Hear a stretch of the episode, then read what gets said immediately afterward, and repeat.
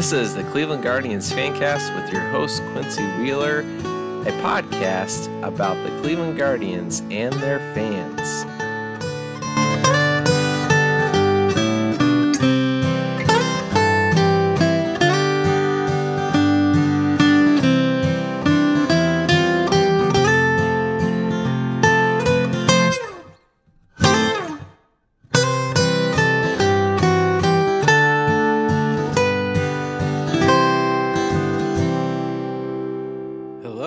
Welcome to the Cleveland Guardians Fancast. I'm your host, Quincy Wheeler. You can find us at Guardian Fancast or at Quincy Wheeler1 on Twitter. You can email me at quincy at guardiansfancast.com. Well, I hope everyone's been having a good time as spring training begins. The games begin Friday, so uh, very soon after you hear this episode, we'll have a Cactus League opener with the Guardians and the Reds.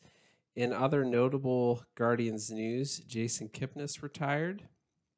It kind of made me think where does Kipnis rank in terms of all time second baseman for the Guardians? Now, for overall wins above replacement, Kipnis is pretty far up there.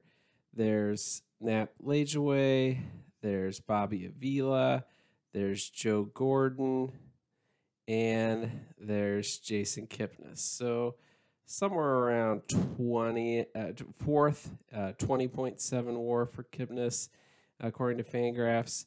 Robbie Alomar right there, 18.9 war.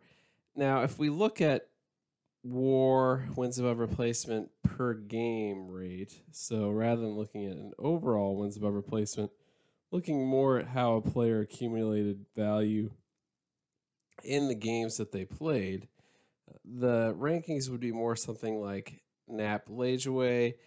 He is still tops. He produced 0.046 wins above replacement per game.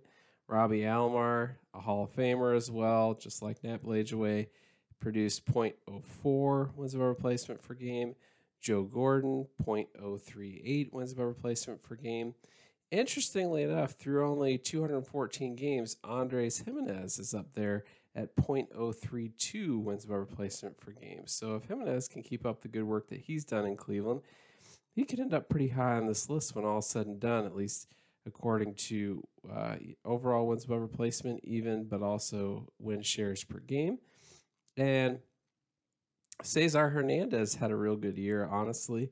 Uh, a little over a year with the Guardians. He produced 0.023 wins per game. Riggs Stephenson, 0.023 wins per game. Bobby Avila, 0.021 wins per game. Uh, and then we get to Kipnis, 0.018 wins per game.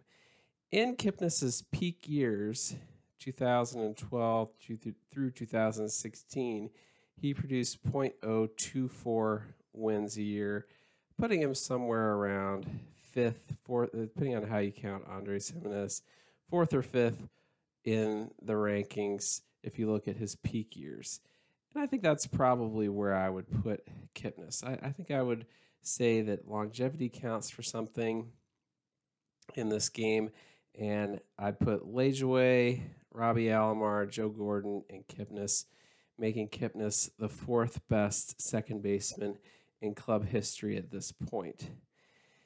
When I look back at Kipnis's career, I mean, I think of a lot of emotional things. I, I love his saxophone walk up song. Used to always love it when it would come on because you felt like something good was going to happen.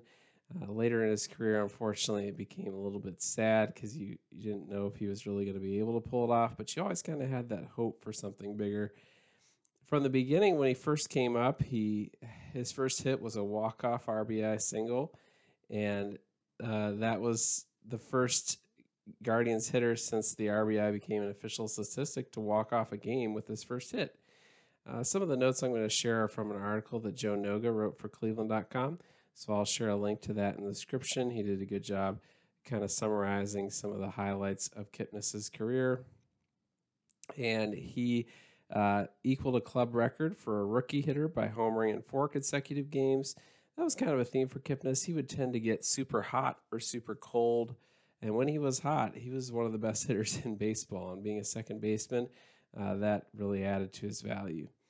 Uh, now, his first full season in the major, 2012, was great. He had a really great start to the season. He ranked among the leaders in the American League in home runs, RBIs, runs, hits, and steals, and then had a tough time in the second half of the year, which is pretty common for young players. He was the second player in club history with 10 home runs and 20 steals before the All Star break, uh, behind Grady Sizemore, who did that in 2007 and 2008. Uh, it was a breakout season in 2013 for Kipnis. He went to the All Star game. He led the team in runs, hits, RBI, and steals. He got the team, helped the team get to the playoffs. Eight, 84 RBI were the most RBI since Robbie Alomar in 2001 for a Cleveland second baseman. Uh, he had a great June. He would have these months where he just went absolutely on fire. And uh, he doubled home a run in the All Star game and caught the final out of the game uh, in an American League victory in the All Star game and finished 11th in voting for the American League MVP. So 2013 was a pretty great year for Kipnis, and it led to him getting an extension, a six year, $52.5 million extension. Uh, 2014 was a rough time for Kipnis. He had an oblique strain, he had a hamstring injury, and after the season, he had a finger injury and a fractured hamate bone. So it was a lot for him in 2014. Didn't turn out so well. 2015, though, he bounced back, made the All Star team again, and had career highs in hits, doubles, triples, average, and on base percentage. That was a great year for Kipnis. Uh, I remember 2015, you know, not especially a great year for the Guardians, but a great year for Kipnis. Uh, he had uh, hit safely in 29 straight home games from May to July 6th. Uh, that was the second longest home hitting streak in club history. That was kind of the time where you felt like anytime you saw him at the plate, he was going to get a hit. And that was the May where he absolutely went on fire. 51 hits in the month of May, most for that month in club history. That was so exciting. I remember that, and it felt like, oh, hey, Kipnis is back to who we know he could be. And he, he pretty much continued that in 2016, helping the team uh, get to the World Series and just fall a little short, of course, of winning the World Series. But man, Kipnis was so great. That was that was definitely the year where it was like, man, the song that Kipnis uses just makes you feel so good. Just feels like the team's going to come back. And of course, his nickname being Dirtbag he just exemplified that kind of never say die attitude, that blue collar, hardworking, you can count on us attitude of the team. I remember after the the Guardians, the Indians beat the Blue Jays to go to the World Series.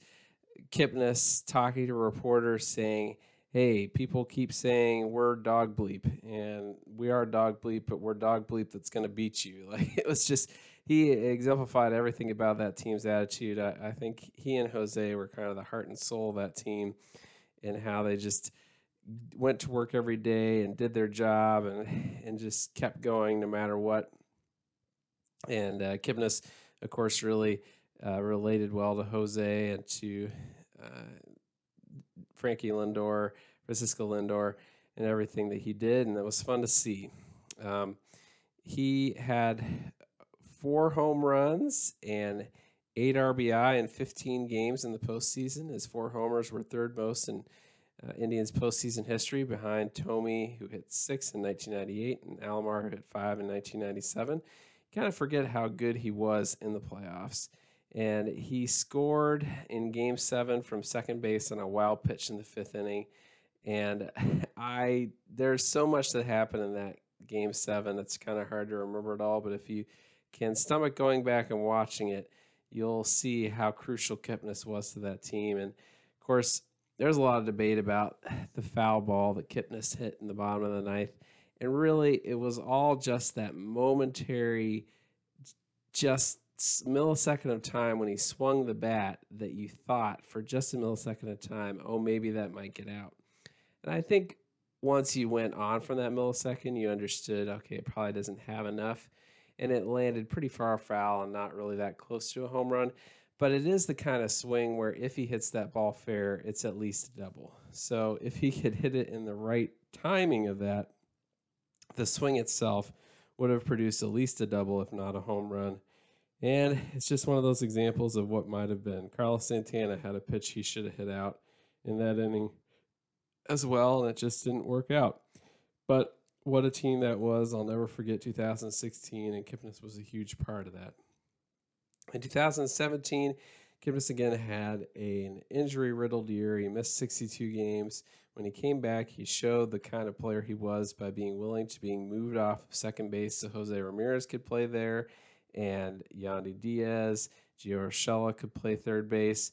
And he even started all the games in the playoffs in center field and played well in the playoffs in center field, including making a diving catch against the Yankees It wasn't really Kipnis' fault that they didn't pull it off and appreciated how he was willing to do whatever he was asked to do.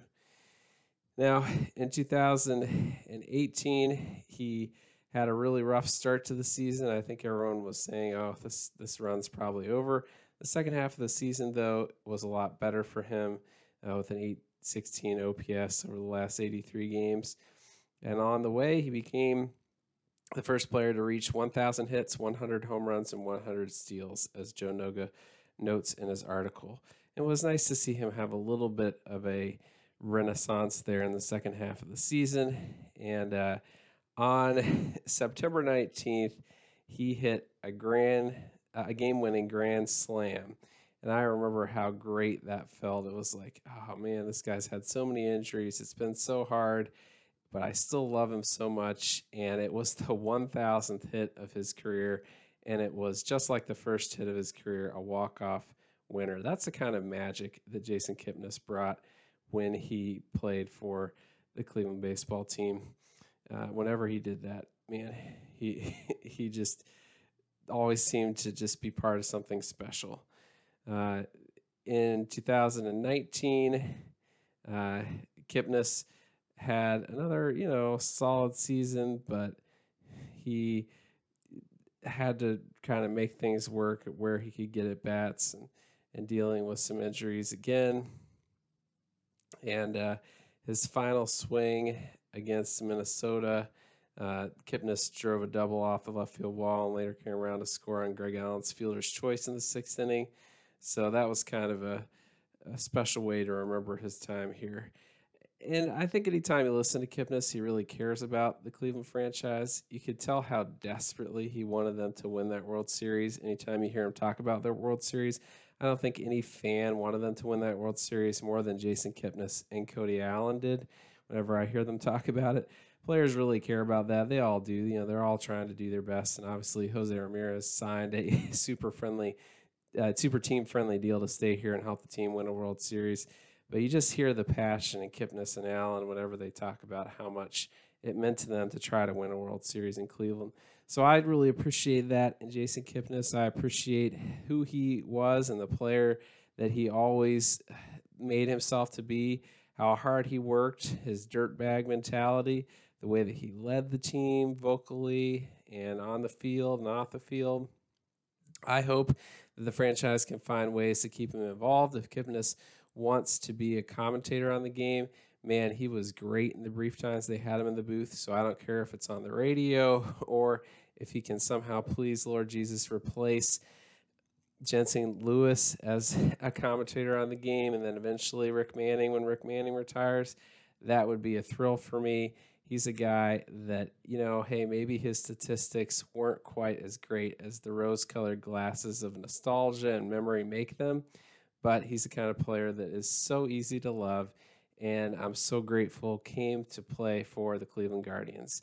It's important to not for keep you know miss that to not forget to keep track of guys who hey maybe they didn't win your World Series but they made every day going to a game or watching a game fun knowing that they were on your team and that you could count on them to give their all. And there's not much more you can say about Kipnis than that he did that every time he stepped on the field in the Cleveland uniform. Thank you, Jason Kipnis. Thanks for being an awesome player, and look forward to seeing what you do in your retirement.